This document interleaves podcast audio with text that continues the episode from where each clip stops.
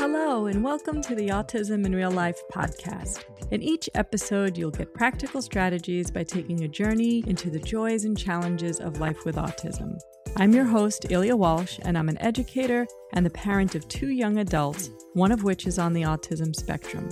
Join me as I share my experience and the experiences of others so that we may see the unique gifts and talents of individuals on the autism spectrum fully recognized.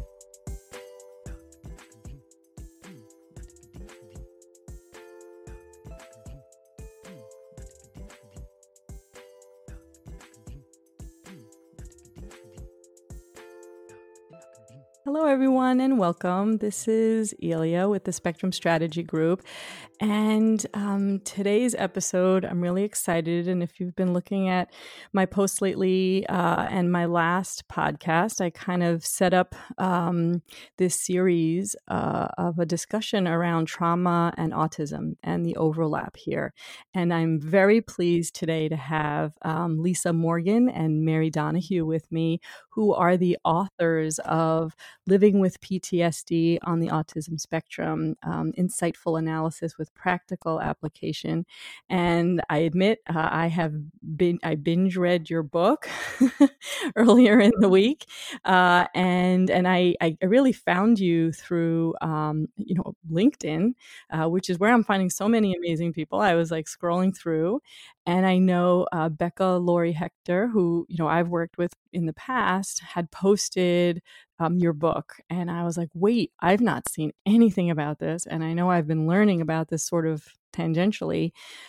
And who who who wrote that? and I, I, need to talk to them. and she helped me pin, pinpoint the book. And actually, there's two books. I think they're the only two books because the only two I can find.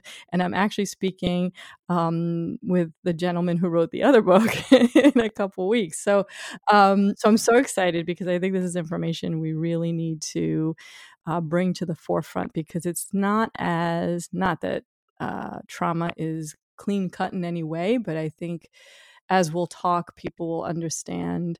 Um, and I'm looking to seek to understand more about sort of this overlap between the two and that it's it can get very complicated. But before we get into that, I would really love for you both to just introduce yourselves and just give a little bit of background um, so that our audience can get to know you a little bit better. Sure. My name is Lisa Morgan. I am an autistic adult, an author, an advocate for crisis supports for the autism community. I'm co chair of the Autism and Suicide Committee of the American Association of Suicidology. I've written three books to support autistic people. I have a business that's uh, consulting and training, uh, Lisa Morgan Consulting LLC. And that's about it for me. Mm-hmm. Uh, my name is Mary Donahue. I am a psychologist in private practice. I specialize uh, primarily in trauma and loss. Uh, I've always been interested. I've been sort of a student of people. In my early days, I traveled around the, uh, the world actually in a lot of ways and looked at a lot of different kinds of people and came back to my home state of Maine and decided to figure out why they do the things they do and act the way they act and feel the way they feel. And uh, been very fortunate uh, to have the practice that I do. And only recently have started to come in contact with autistic adults who have, never knew they had PTSD, or some PTSD people who never knew they had autism. So it's kind of a perfect dovetail, I guess, for having written the book. Yeah, and I think, you know, as many things do, things kind of fall uh, into your lap mm-hmm.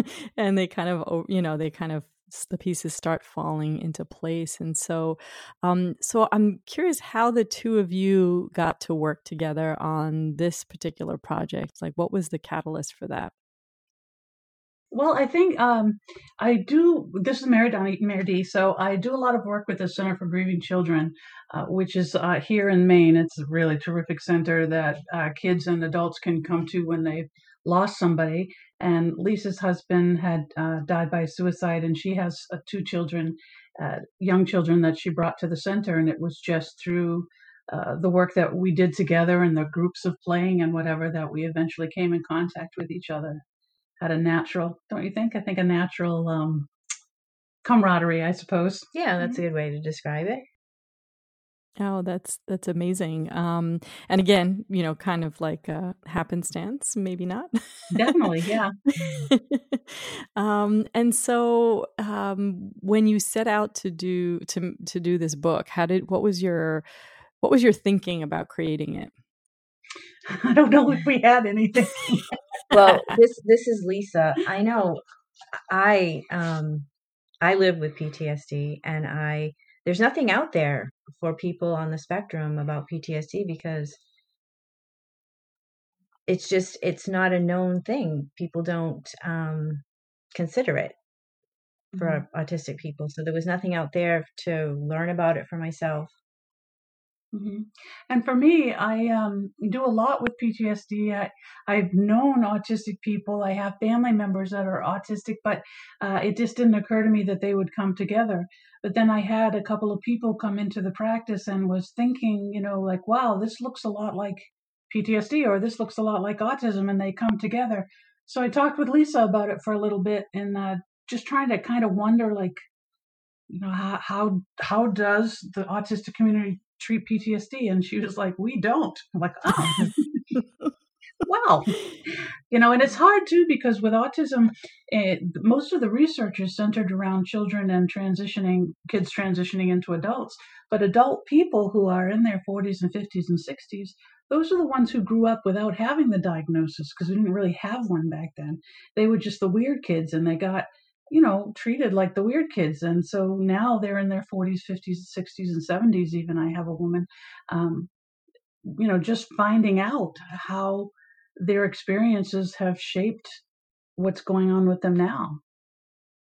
Yeah, and it's interesting you say that because, um, you know, just on a personal note, I've been, you know, I've been working with a therapist for twenty plus years, but, um, you know, in the last few years, uh, I, you know, in the work I do, I have an adult son uh, with autism, and so I, you know, oftentimes I'll, I do, I've been doing this work for like 20 years. and so I think about it, I go, you know, maybe, maybe I am, maybe I am on spectrum. I'm not sure.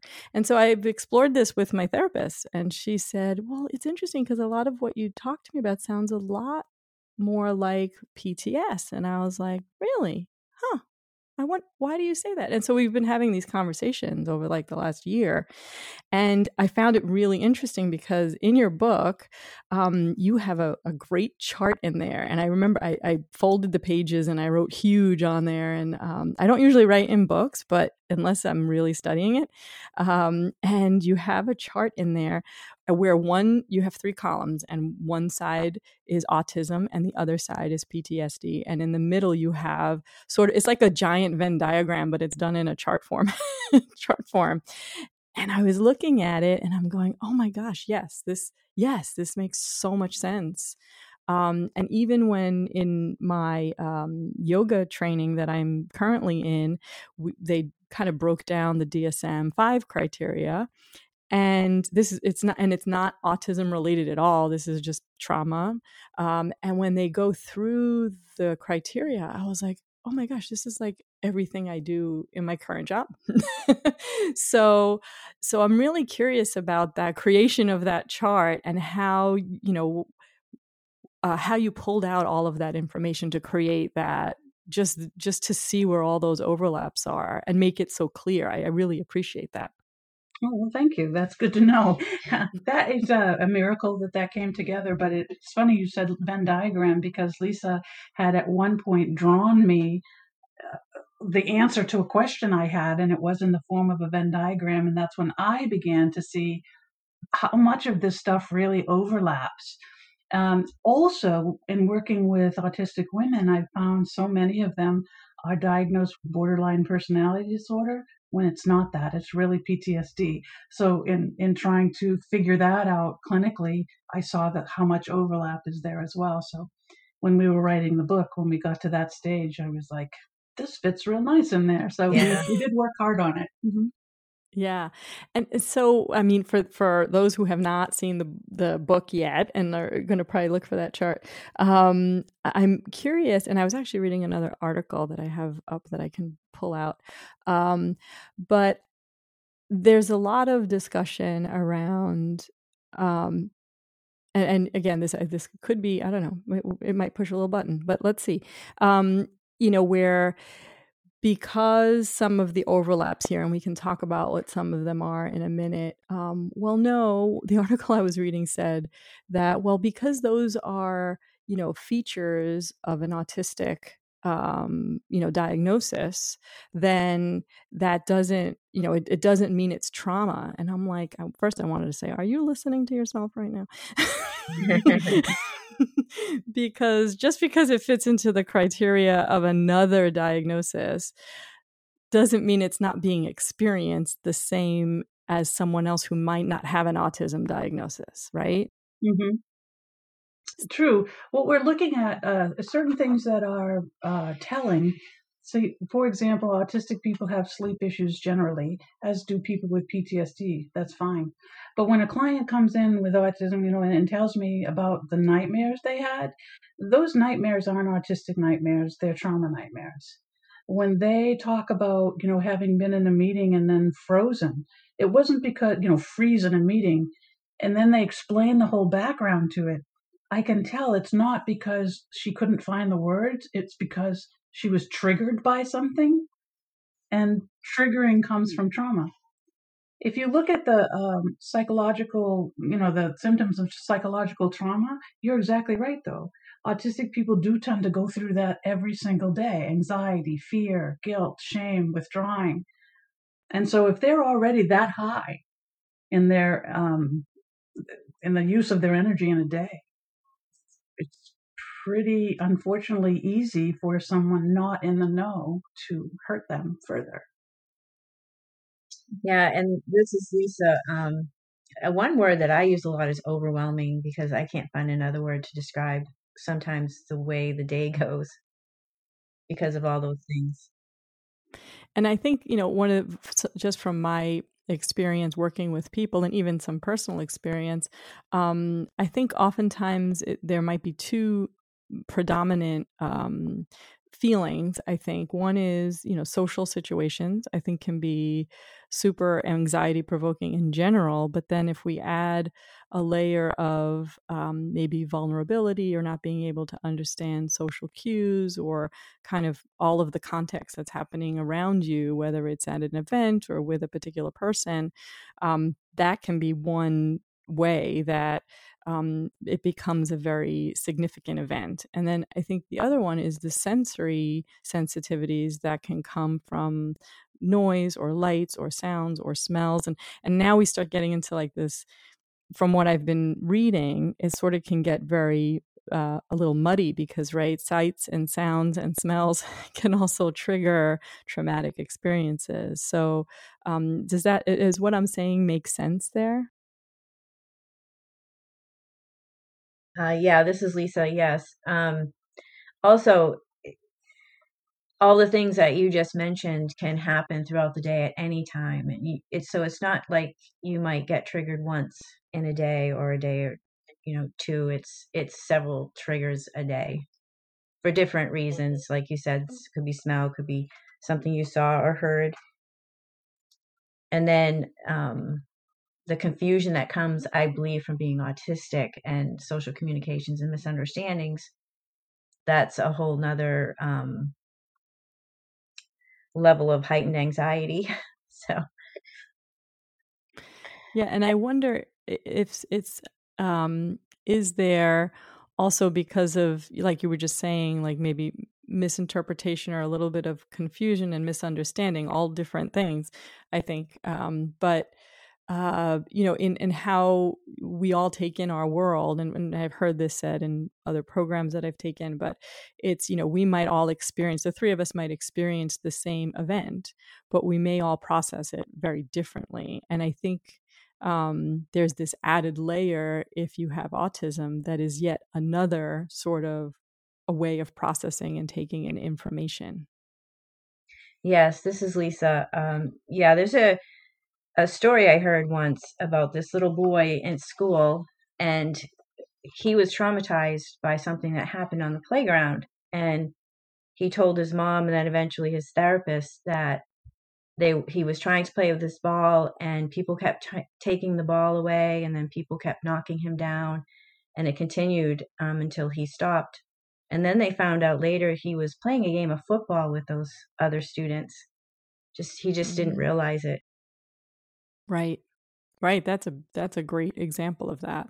And we can layer that into other social situations and you know interactions um, and i know in your book you talk about relationships um, which we'll talk about in a little bit but um, but again imagine being in that situation and describing it because i can see being the the parent and my son comes home and tells me this and i'm like oh my goodness what happened? This is right? And you're like let me see if i can find out more information and talk to the teacher and whatever and kind of escalate it only to find out it was like, oh, he misinterpreted what the situation was. And so now we have to go back and do some, right, like relearning and kind of like a breaking yes down and of that, right? yes and this is this is lisa again and for, as far as the boy is concerned i don't think telling him that it was a game is going to help alleviate some of that trauma that he felt while it was all happening Right. Right. And I, yeah, that's true because it's it's still the feel the feelings are all still there and the experience is all still there. hmm That's true, as is the the um, the re-remembering and uh, you know how something like like Lisa was saying. So you have a child, and this has happened to the child, and if it's a neurotypical child, you can explain it, and they would say, "Oh well, I'm not. I don't want to play that game," or, or or "Oh cool, I'll get better at that game." But with an autistic child, they know that they've been hurt, and they just keep thinking about it. This rumination over and over and over again, and it keeps hurting over and over and over again as they're trying to understand. And then that gets all complicated with other similar experiences that they've had. The people telling them that you didn't interpret correctly.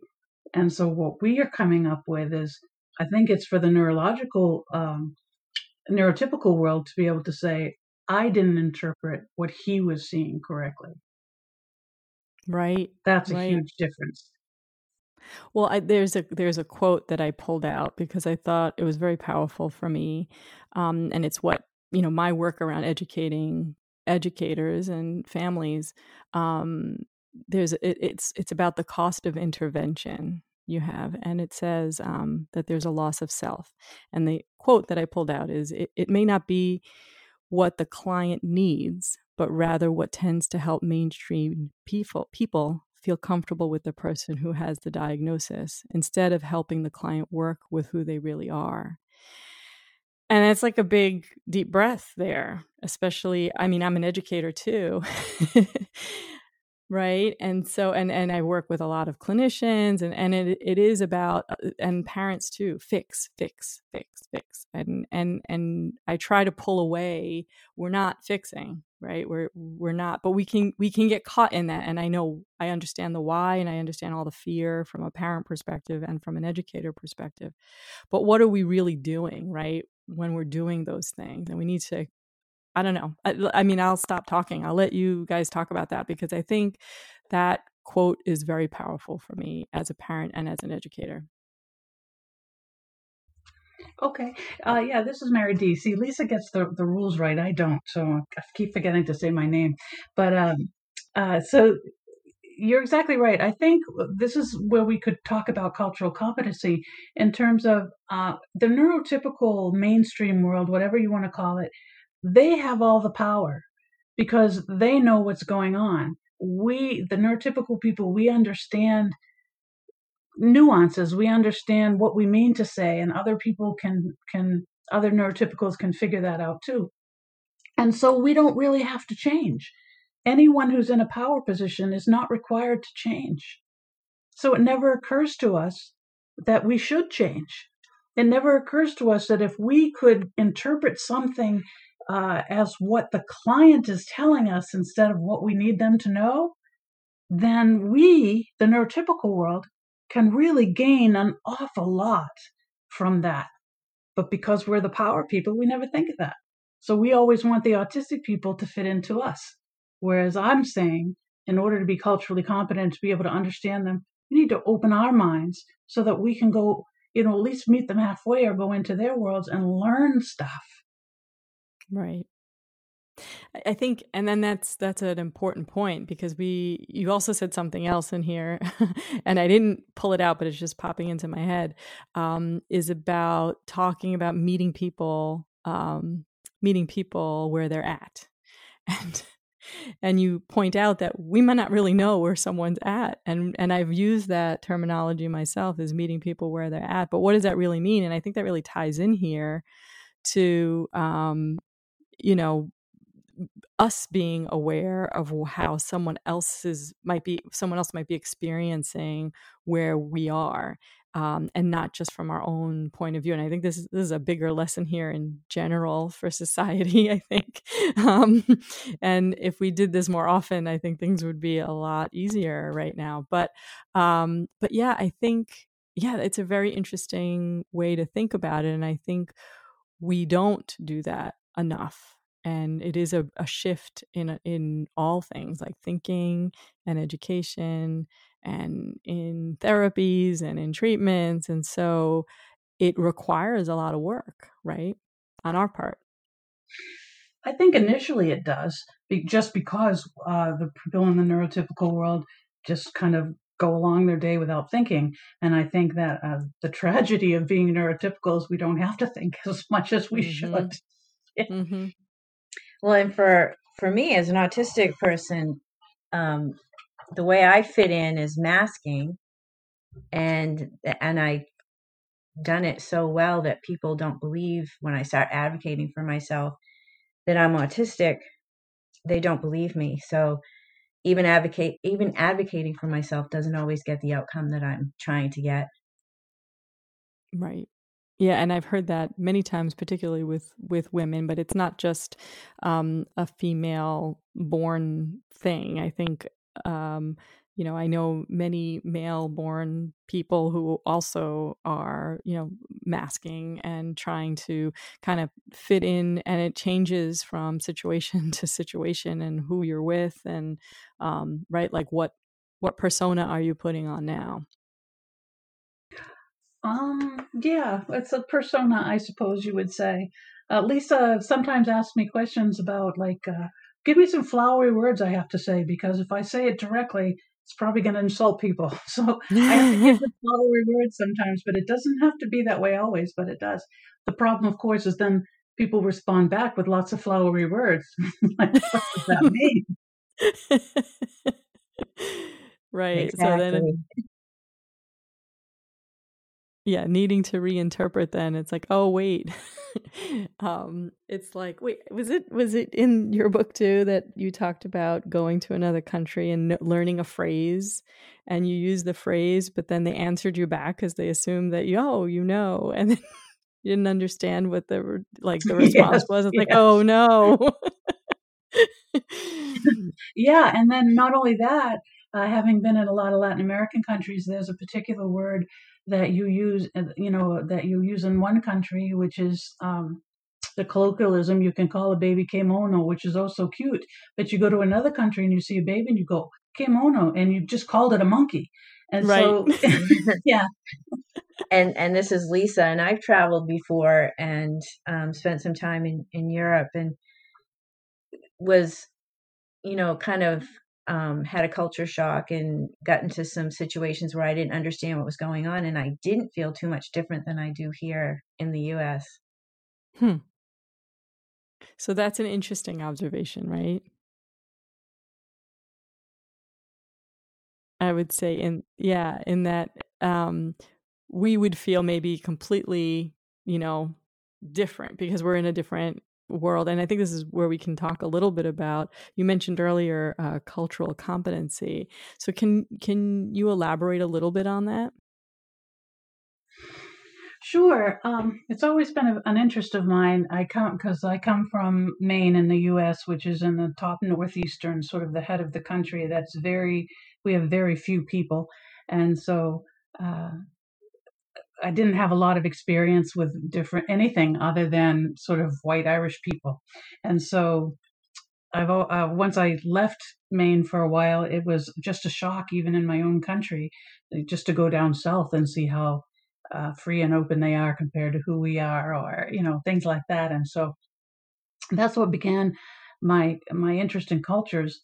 And then uh, as I've known, as I've uh, Lisa's been kind enough to, to entertain my foolish questions sometimes, uh, and my clients uh, have been helpful uh, as well just be able to understand that autism, I think, is in many ways a whole different culture because the language is different, because the interpretations are different, because what they notice as important is uh, very often different than what I would notice to be important. And if I'm the one who wants to know more about them, then I'm the one who has to be more competent about that culture. We just forget that.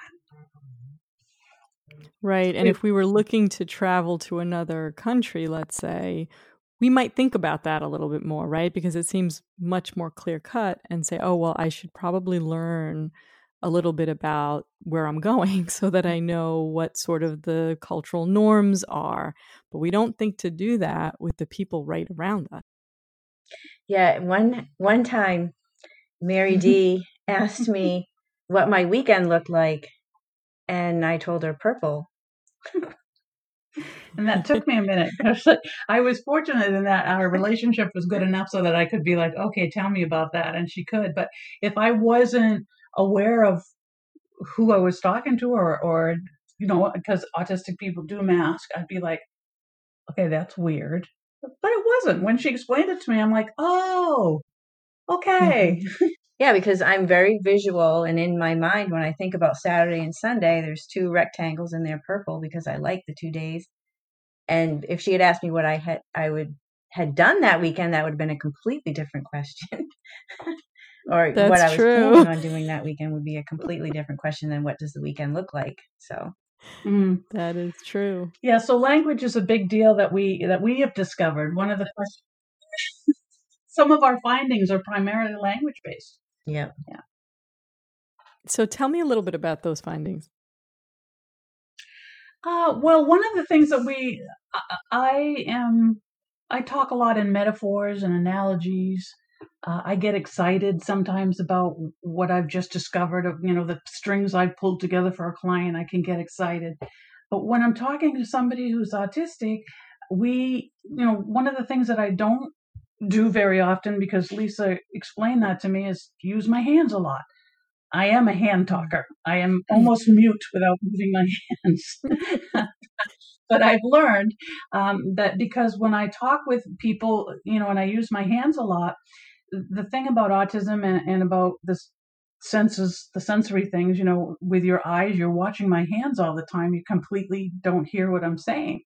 And so I have to not talk with my hands. If I'm using a metaphor, that's not something that autistic people are particularly versed in metaphors. The the what you need to be able to understand what I'm saying, the nuances piece of it. So while they're trying to figure out what I really mean, I'm on to something else and they haven't been able to tell me that. And so they can get really confused as to what I'm saying. And if I weren't a different person, I would probably be frustrated by their lack of not listening. But it really stems from my use of language. Yeah, and then and modifying some of how you might um, right communicate so that everyone can understand what's happening. Definitely. yeah. And one thing that um, you've gotten really good at is asking me like how things have been since the last time we were together. Mhm. Now it was a very vague question, and now you have narrowed it down to a very pointed question, which helps for me to be able to answer it. Mhm. yeah, just things that neurotypical people would say, like, uh, "What can I do for you today?" And uh, uh, had an autistic client say, "Well, I guess you could make me a sandwich," because my question was exactly that: "What can I do for you today?" right, right. Yeah, and, and it's interesting because it, this is um, this is a, a fun experience for me um, to have both of you here because I think um, in talking with other adults, you know, they there's some who've talked with me about really good relationships with their therapists and how they've um, sort of figured out the best way to work together.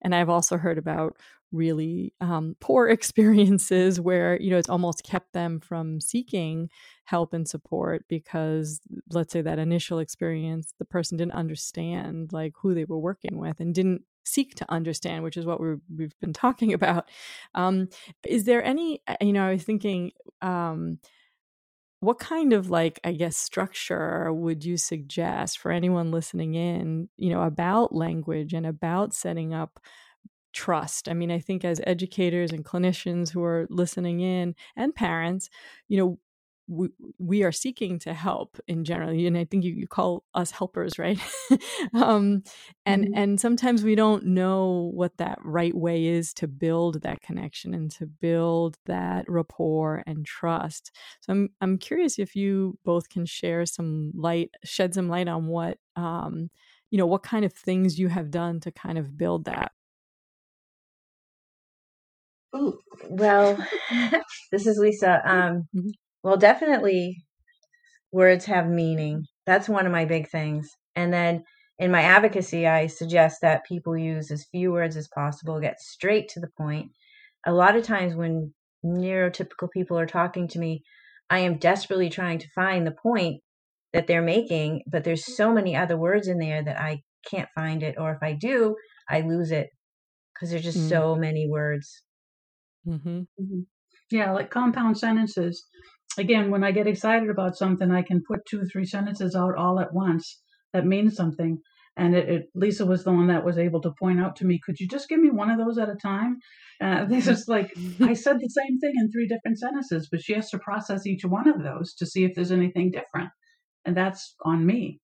I can just say exactly, like, so here's what I'm thinking. I, I was thinking that uh, because when you, not to Lisa, but to a client, when you were 12 and these things were happening, this part of you may not have grown up. And then the client is like, but I'm 50. so I have to find a different way to say it. Yeah. Right, right. And then, of course, you know, um, there's the saying goodbyes. Um, we should get a cup of coffee sometime. To me, when that first started happening, you know, I, I really thought we were going to get coffee and was kind of disappointed when I found out it was just a goodbye. um, mm. So just different, just words having meaning and, and not using as much social nuances. Mm. Yeah.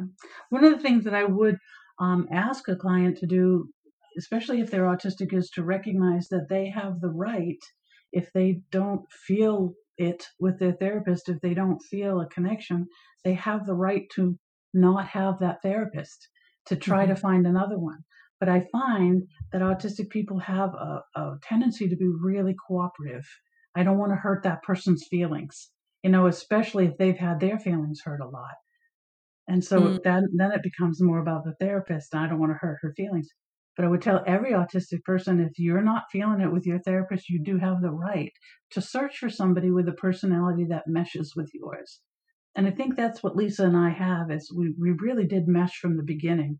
And so now we've actually had whole uh, debates about the meaning of one particular word. and we go, the, the worst one, I forget the word, right? But we went to the dictionary and it had both meanings. Yes, that's right. Shoot. yeah, I do remember that, but I don't remember the word either but it's great because I think it's well together that we're really able to take a look at what and, and she's open enough, Lisa's open enough to want to know more about my world and I'm open enough to want to know hers. And so it was a long time, probably a year before we could really trust that, you know, I wasn't going to hurt her or that she wasn't going to insult me, that we are just who we are. It takes a long time. It does. Yeah, and that's what I was just going to say is it's it's having that willingness to be open on both sides um, to kind of build that trust and build that um, build that relationship up, um, which is in and of itself a very unique, right? A very unique uh, relationship, but so, you know, again, super powerful. I think. Mm. Yes, because most of the time in my experience, this is Lisa, is when I do disclose my diagnosis to somebody who doesn't know I'm autistic, um, things change and my um, presumed competence, their presumed competence of me goes down. And so it's not, and it's kind of even more closed than it was before because they don't, all of a sudden they don't know what to say or they don't know how to act. And so Oh, they blame Yes. everything on autism. and they blame everything on autism and any mistake that's made is because i'm autistic yes not because I'm ignorant.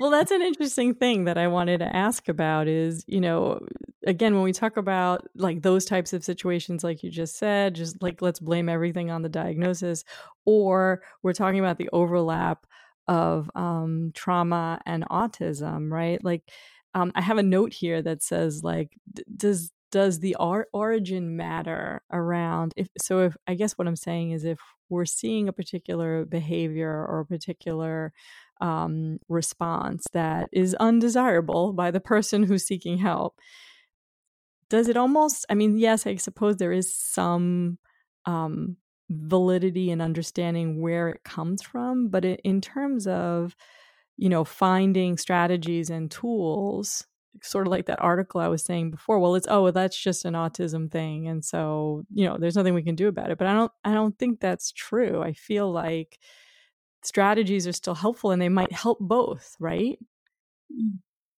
I think um, the first part of your question, this is Mary D. What I was thinking is, um, it is important to know where it comes from, because I think the problem that a lot of the autistic uh, community is having is that they are being treated to extinguish a behavior that doesn't fit into the mainstream, even though that behavior, like stimming, might be Mhm. very helpful to them and and help them to be able to focus and concentrate. But because it doesn't fit into the mainstream, we want to extinguish it. I want to cuss here because it's, it's just wrong. It, you know, using ABA, you have a lot to say about that, right, Lise? Uh, so we have a story in the book, I think, maybe, yes you do about a kid who uh, changes school systems and he melts down at the middle of every morning. He just melts down and is unconsolable. And they tried everything they could to extinguish that behavior until some smart person said, "Let me call the other school and see what they did." And they found out that at 10:30 every morning this child needs 10 minutes in a quiet room, and that's it. That's it. Never another problem. But guess how much he might have gotten hurt by trying to have those behaviors extinguished instead of given his 10 minutes. So why they have the behavior is really important. yes that's very true and and when i was still in education and i had some autistic students i would always try to use um, their special interests in anything i was trying to do with them. And they you know they really enjoyed it enjoyed having somebody to talk to about their special interest or put something around their special interest. If it was reading and they wouldn't didn't want to read you know it's a simple you read for 10 minutes and then you get to draw a dinosaur. And then get them through the reading hour that way. But it, yeah the aba is not my favorite thing no Yeah, I know there's a lot of um, you know, different schools of thought. I know that's actually how I entered into the world of autism before my son was diagnosed. He was super young, but um but but it when I was doing that work, I'm like there's something that's not making me comfortable here. And and while there was some some things that w- seemed to make sense, there was a lot of things that didn't make sense to me.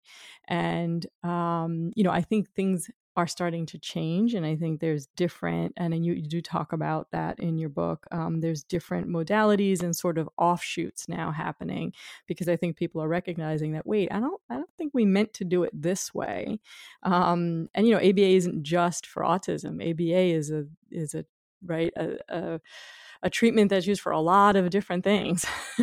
And we've just kind of put it into this particular um, box and i think people just associate them together. I mean if you look up autism treatment you're going to get aba that's what you're going to find right away Mm-hmm. right? Mhm. um, and and you know i've been trying to shed some light on that um, but i agree i think there's been you know a lot of uh, detriment to many students who have gone through not the right process and uh, it's it's it is upsetting. And so um, you know if we can think about why we're doing what we're doing and how are we doing it and to what end um, I don't know how many conversations I've had with teachers about, well, why are we making the student do it that way? If they have found another way to do it that works just as Mhm. well, what's your desired outcome? is it the, the process or is it the knowledge? Like, let's talk a little bit about that. and then, Um, like what Mary D just said, they're taking away a coping skill or Right. a coping mechanism a lot of times. right. I'm, I'm no, I- fortunate that my my uh, one of my stims is just twirling my hair, and that's socially acceptable. well, it's funny. I have, um, you know, I'm noticing myself that I usually have a little fidget with me when I'm podcasting because it helps me stay focused. And I don't have one with me because I've set up in a new space, and I'm like, ah, I'm gonna have to have one of those here to keep me like on task, um, and keep my brain focused.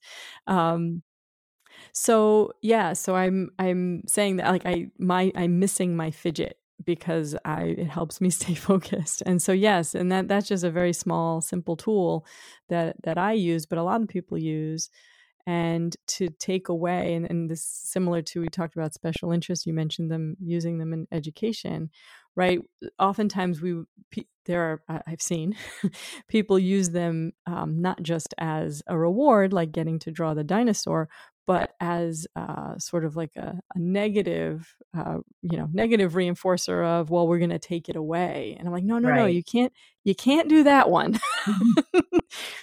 That's not a good idea. No, it's not. right. So so i mean it's it's sort of along that same um that same line. Um and so yeah i mean i'm i'm curious also about um, any other you know findings that you've had that um that you think are key for you know our listeners today I'm not sure what you mean by findings. Yeah like i'm saying in your in in your writing of the book or in your research um, or in any of your work where you think like oh you know I, think these are this is like something else that i think would be really important for families or educators or clinicians to know um, as Well- they move forward I, I guess I do think that it. One of the findings would be that different sort of things um, can develop into PTSD for autistic people than for neurotypical people, Mm-hmm. and I wrote this article. I don't. I'm not sure if it was. I can't remember if it was in the book or not right now. Parts of it. Um, but it was about a student um, in school, and so the the teacher changed the desks overnight, and usually that's what's a common kind of a common thing for teachers to do, and it's kind of exciting for the neurotypical people, but for an autistic person, and I tell the story through the eyes of the autistic student, they might walk into the room and just be shocked. Nothing, you know, the big change um, would be kind of traumatic. And then to have the extra excitement of the kids who are, you know, just excited about who they're going to sit with now because the desks have been changed. So there's a higher level of noise, and there's um, a lot for this person, the student, to process. And so they might um, maybe just stand there, and the teacher might wonder, you know, what, why aren't you moving? Why aren't you getting ready for the day? Which then would heighten that student's anxiety and that experience more. And it kind of gets into this um, catch 22 where he's trying to get himself regulated, trying to figure out where his desk is, worried about who he's going to sit next to, the teacher's asking him to, you know, please start moving to start the day. And it's it, it takes a lot of control, a lot of bravery, a lot of courage to just kind of regulate through all of that sensory and um, traumatic experience of the big change to just get his stuff and start the day. And then, you know, that's probably before, you know, first bell.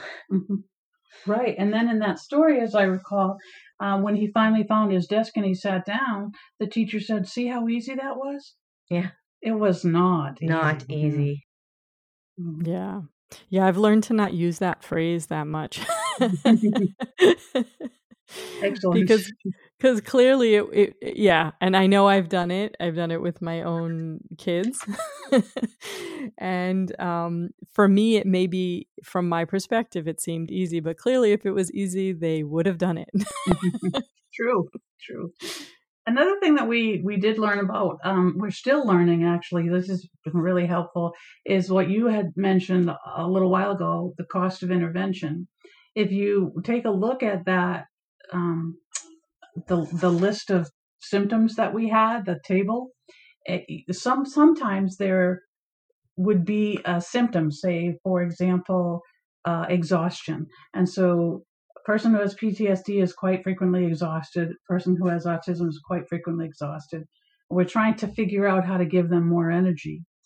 So one of the things that takes away that that adds, I guess, exhaustion to a PTSD person is hypervigilance because they're on all the time.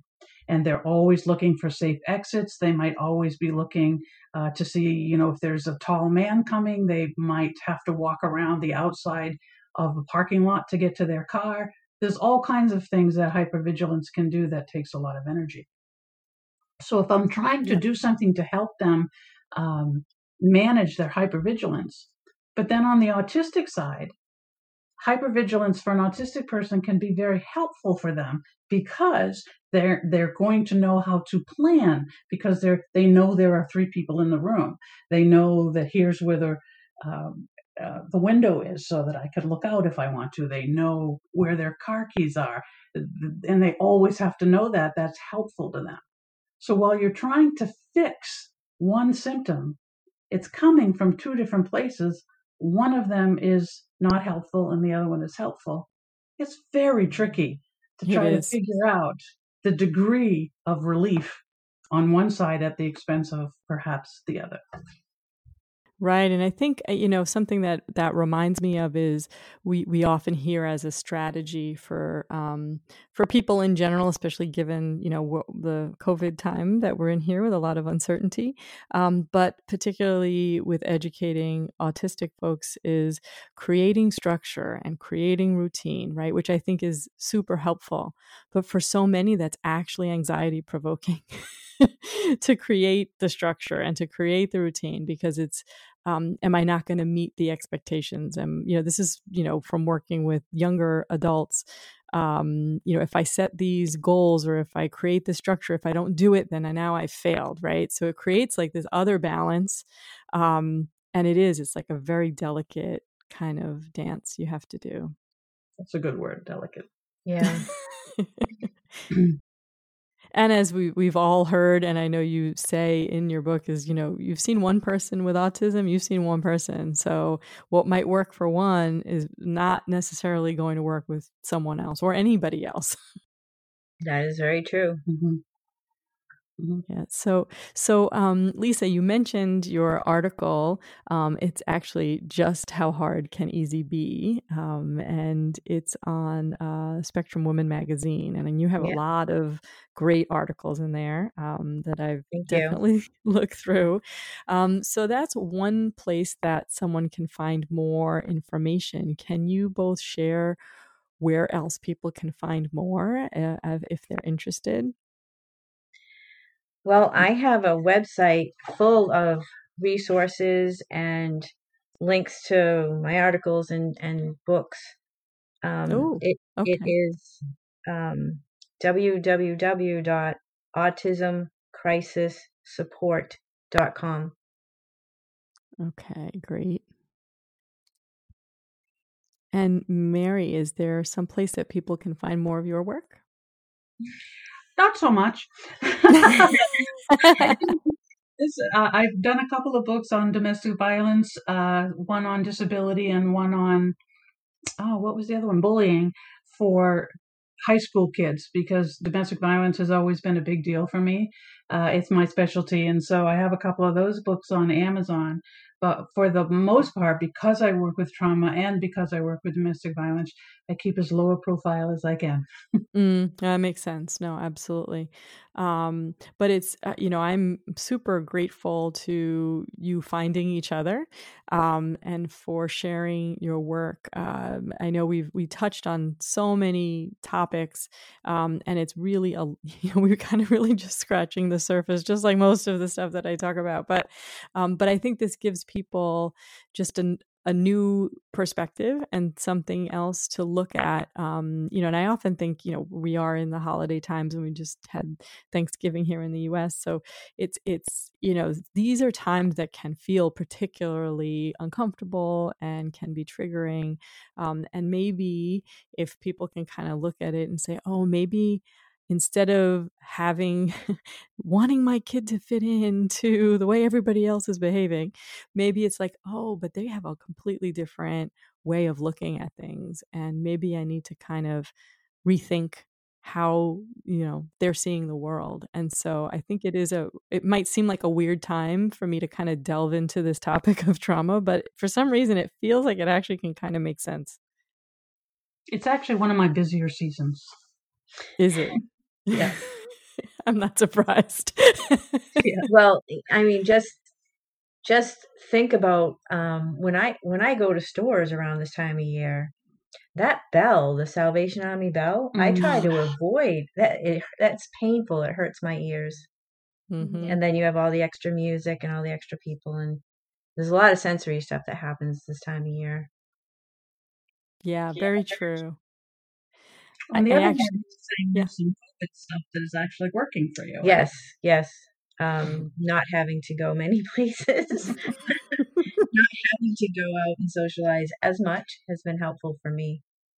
Yes. And I think he was saying like you know in our in our grocery stores it tells us oh, which way to go up and which way to go down. That's right. You have one way aisles and way not, to stand. Yep. All mm-hmm. that's all the new stuff for the community has been helpful for me. Yes. That makes so much sense, right? Like why why didn't we do that before? yes. right. Oh wow. So yeah, I think we've we've brought up so many good topics of conversation and I, you know, over the next um I would say over the next month or so I'll be delving into um, a lot of the topics that we brought up here today. Um, and, you know, I will definitely point people into the direction of the work that you have out. And I do hope, you know, that we will start to see more and more people do this type of research and um, be able to shed some light on um, how to, you know, work through some healing, which I think will be much needed. Mm-hmm. Us too. Yes, very much so. Well, well, thank you so much for being here with me today. And um, who knows, maybe we'll chat again in the future. Yeah, thank you for having us. Yeah, much appreciated. All right, take care. You too. Thanks for listening to Autism in Real Life. This is Ilya Walsh, and if you like the show, please hit subscribe so you can get notified each time a new episode is released. I also offer training, consultations, and parent coaching, and would love to help you in any way that I can. You can check out my offerings at thespectrumstrategy.com, and when you join my email list, you can get a code to receive a discount off of an online class or a coaching session. Looking forward to hearing from you. Take care and see you next time.